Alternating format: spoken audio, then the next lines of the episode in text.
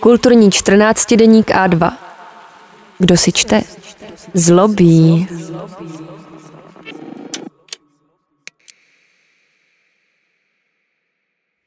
Mariana Placáková, Vzpomínky na koronavirus. Glosa k pražské výtvarné scéně.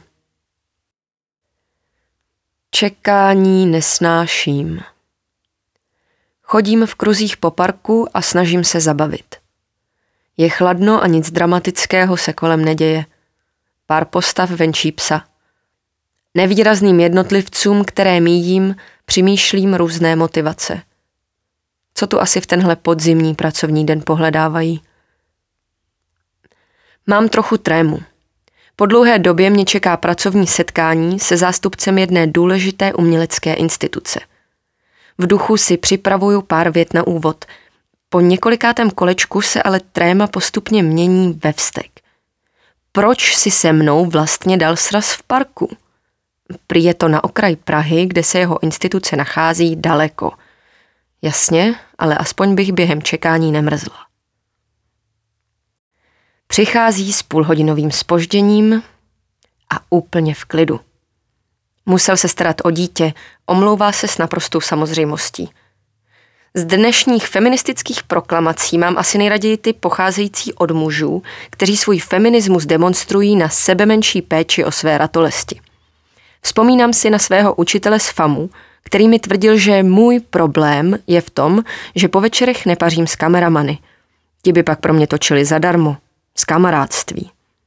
Když jsem mu řekla, že na to nemám čas, odpověděl, že jestli tu někdo nemá čas, je to on, protože na rozdíl ode mě má čtyři děti s několika ženami. Co na to říct? Podobná arogance ale z příchozího kurátora nečiší. Působí vlastně velmi sympaticky. Místo krátkého designového sáčka, lakovek a nagelovaných vlasů, jak jsem si jeho podobu představovala na základě vygooglované fotky, má na sobě pestrobarevné hippie kalhoty, šustákovou bundu a blonděté kadeřavé vlasy mu sahají skoro do pasu. Představujeme se a začínáme probírat společný projekt.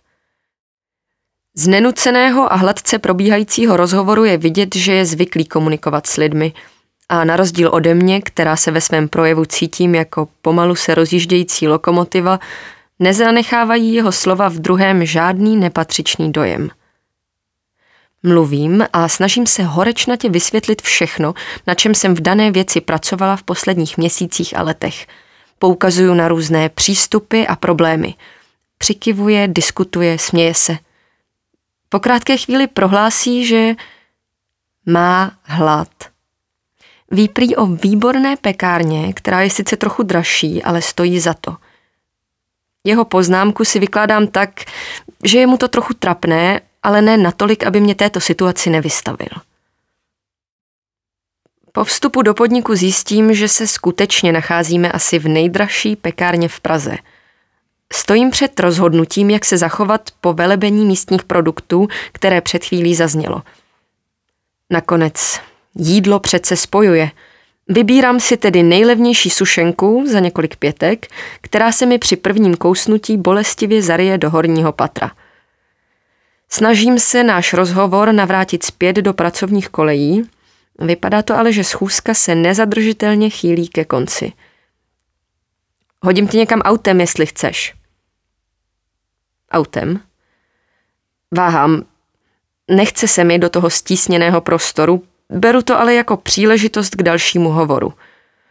Nasedám tedy a protože probíhá pandemie, nandavám si roušku – On po chvíli hledání vytáhne průhledný štíteček, který mu výborně kryje horní část obličeje.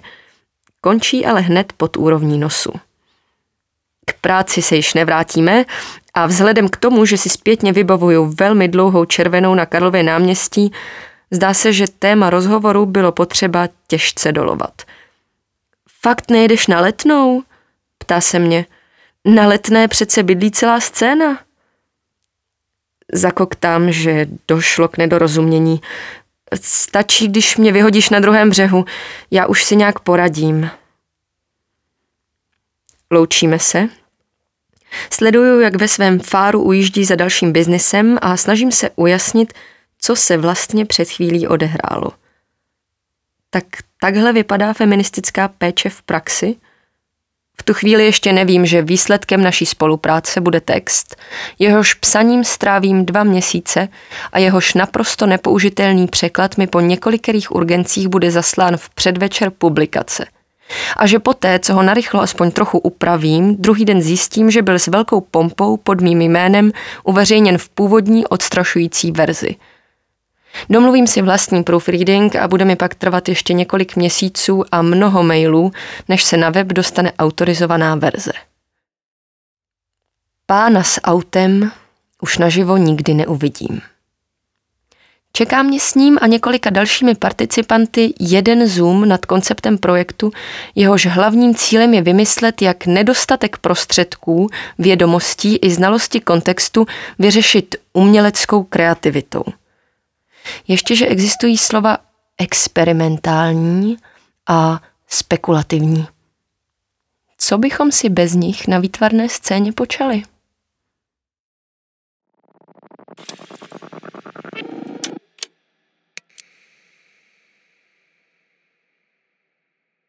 Přemýšlíte, čím o Vánocích potěšit své blízké?